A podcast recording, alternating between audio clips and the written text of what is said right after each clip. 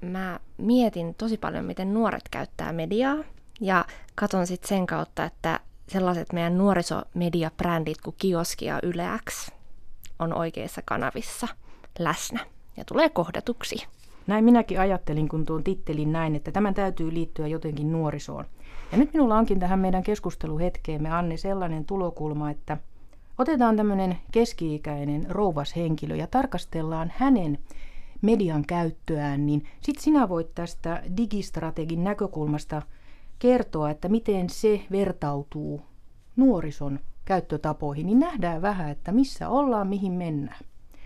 Joo. Tämä keski-ikäinen kansalainen aamulla herää, kävelee postilaatikolle ja hakee paperisen sanomalehden. Mitä se nuori tekee siinä oman aamunsa aluksi?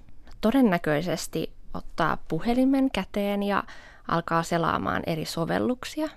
Todennäköisesti YouTubeen menee käymään, Instagramiin, mahdollisesti Snapchattiin, ehkä Whatsappiin, jotkut menee Jodeliin ja jollain saattaa olla myös ihan joku uutissovellus, missä sitten käy kääntymässä ja katsomassa, mitä on käytännössä viestejä ja sisältöjä tullut siinä yön aikana. Monenmoisia nimiä. Noista mä jotkut tunsin. YouTube on semmoinen, että siellä on ääntä ja kuvaa.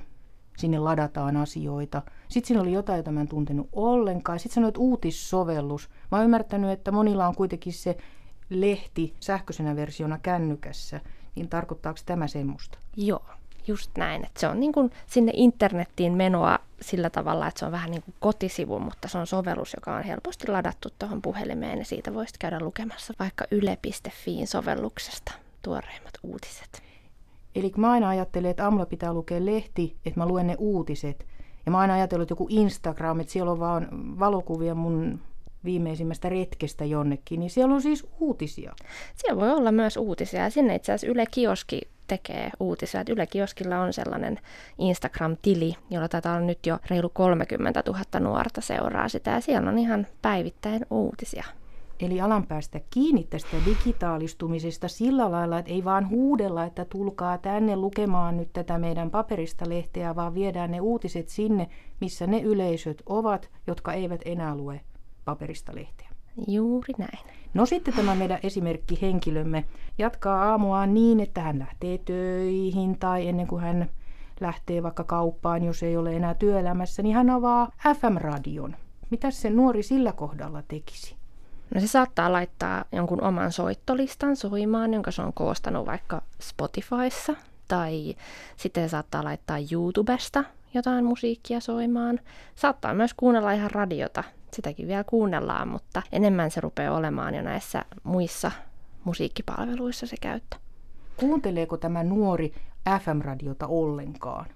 Kyllä ne kuuntelee ja se on siis Yle Xlläkin on useita satoja tuhansia vielä kuuntelijoita noissa 15-29-vuotiaissa joka viikko. Eli sieltä kyllä saa heitä kiinni, mutta se on ehkä enemmän sellaista kohtaamista esimerkiksi autossa ja tällaisissa niin, tilanteissa. Autoradio on tosi iso Kyllä, että kyllä he kuuntelee, mutta se on tosi valikoitua nykyään se, että mistä sitä musiikkia kuunnellaan.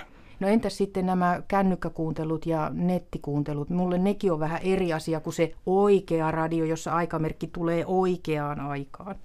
Tuo on itse asiassa hyvä kulma siihen, että se ajan ajan määritelmä, että milloin pitää kuunnella tai käyttää jotain mediaa, niin se on muuttunut tosi paljon. Eli käytännössä ne, ne saattaa kuunnella jotain yleäksän ohjelmaa, mutta ei niille tavallaan ole merkitystä, että tuleeko se vaikka perjantai-iltaisin kello 19, vaan ne menee areenaan ja kuuntelee sen sieltä silloin, kun ne haluaa. Ja näin me yritetään myös tuottaa niitä ohjelmia, että niitä voisi kuluttaa ja kuunnella ihan milloin tahtoo. Jännittävää tuo, koska mä olen juuri sen ikäryhmän ihminen, että avaa se radio, sieltä tulee ne uutiset. Se oli semmoista ajan määrittymistä, että nyt on uutisten aika. Kuunneltiin uutisista, että maailma on paikallaan.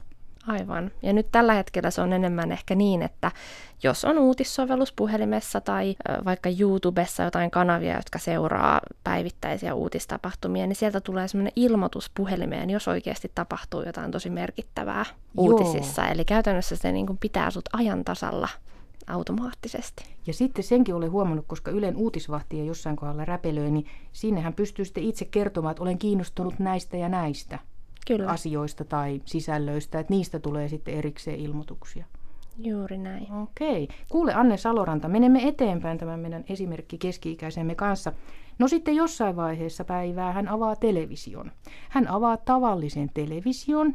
Lähinnä hän katselee sieltä, mitä sieltä tulee, surffaa kanavalta toiselle.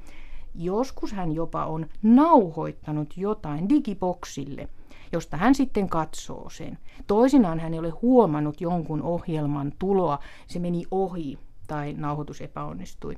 Niin sitten hän saattaa etsiytyä Yle Areenaan tai kaupallisten kanavien näihin palveluihin, joista hän sitten katselee sen jälkikäteen läppäriltänsä tai jopa kännykän ruudultansa. Minkälainen tämän nuoren toiminta on näissä tilanteissa? No todennäköisesti samalla illalla katsotaan enemmän näitä tämmöisiä pidempiä sisältöjä ja videota erityisesti. YouTube korostuu tässä aika paljon.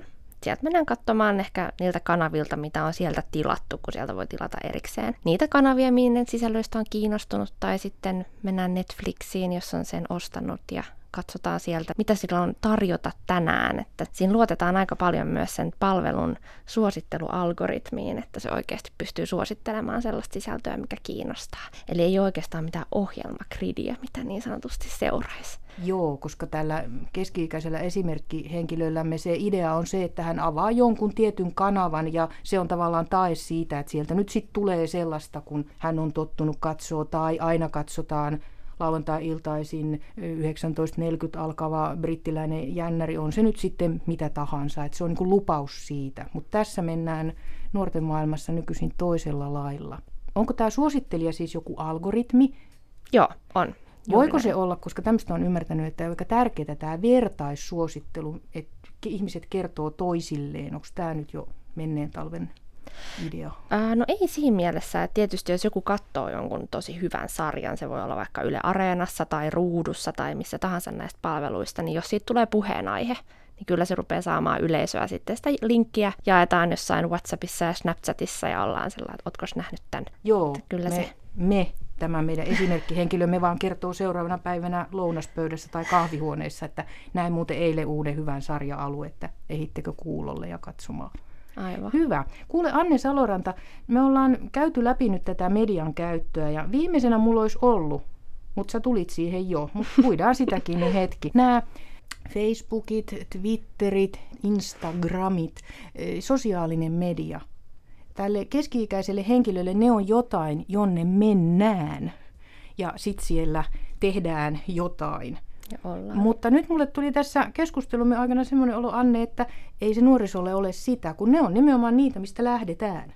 Joo, toi on itse asiassa mielenkiintoinen kulma. Se on sitä, että niihin myös mennään, mutta sieltä myös päädytään erilaisiin paikkoihin. Että se on vähän niin kuin sitä, kun silloin kun internet on tullut ja puhuttu internetissä surffaamisesta, niin siinä on vähän sitä samaa logiikkaa, että siellä sitten kohdataan erilaisia asioita. Että esimerkiksi YouTubea, kun katsotaan, niin 80 prosenttia suunnilleen niistä katsojista, niin ne menee seuraavaan videoon sen perusteella, mitä sen jälkeen suositellaan.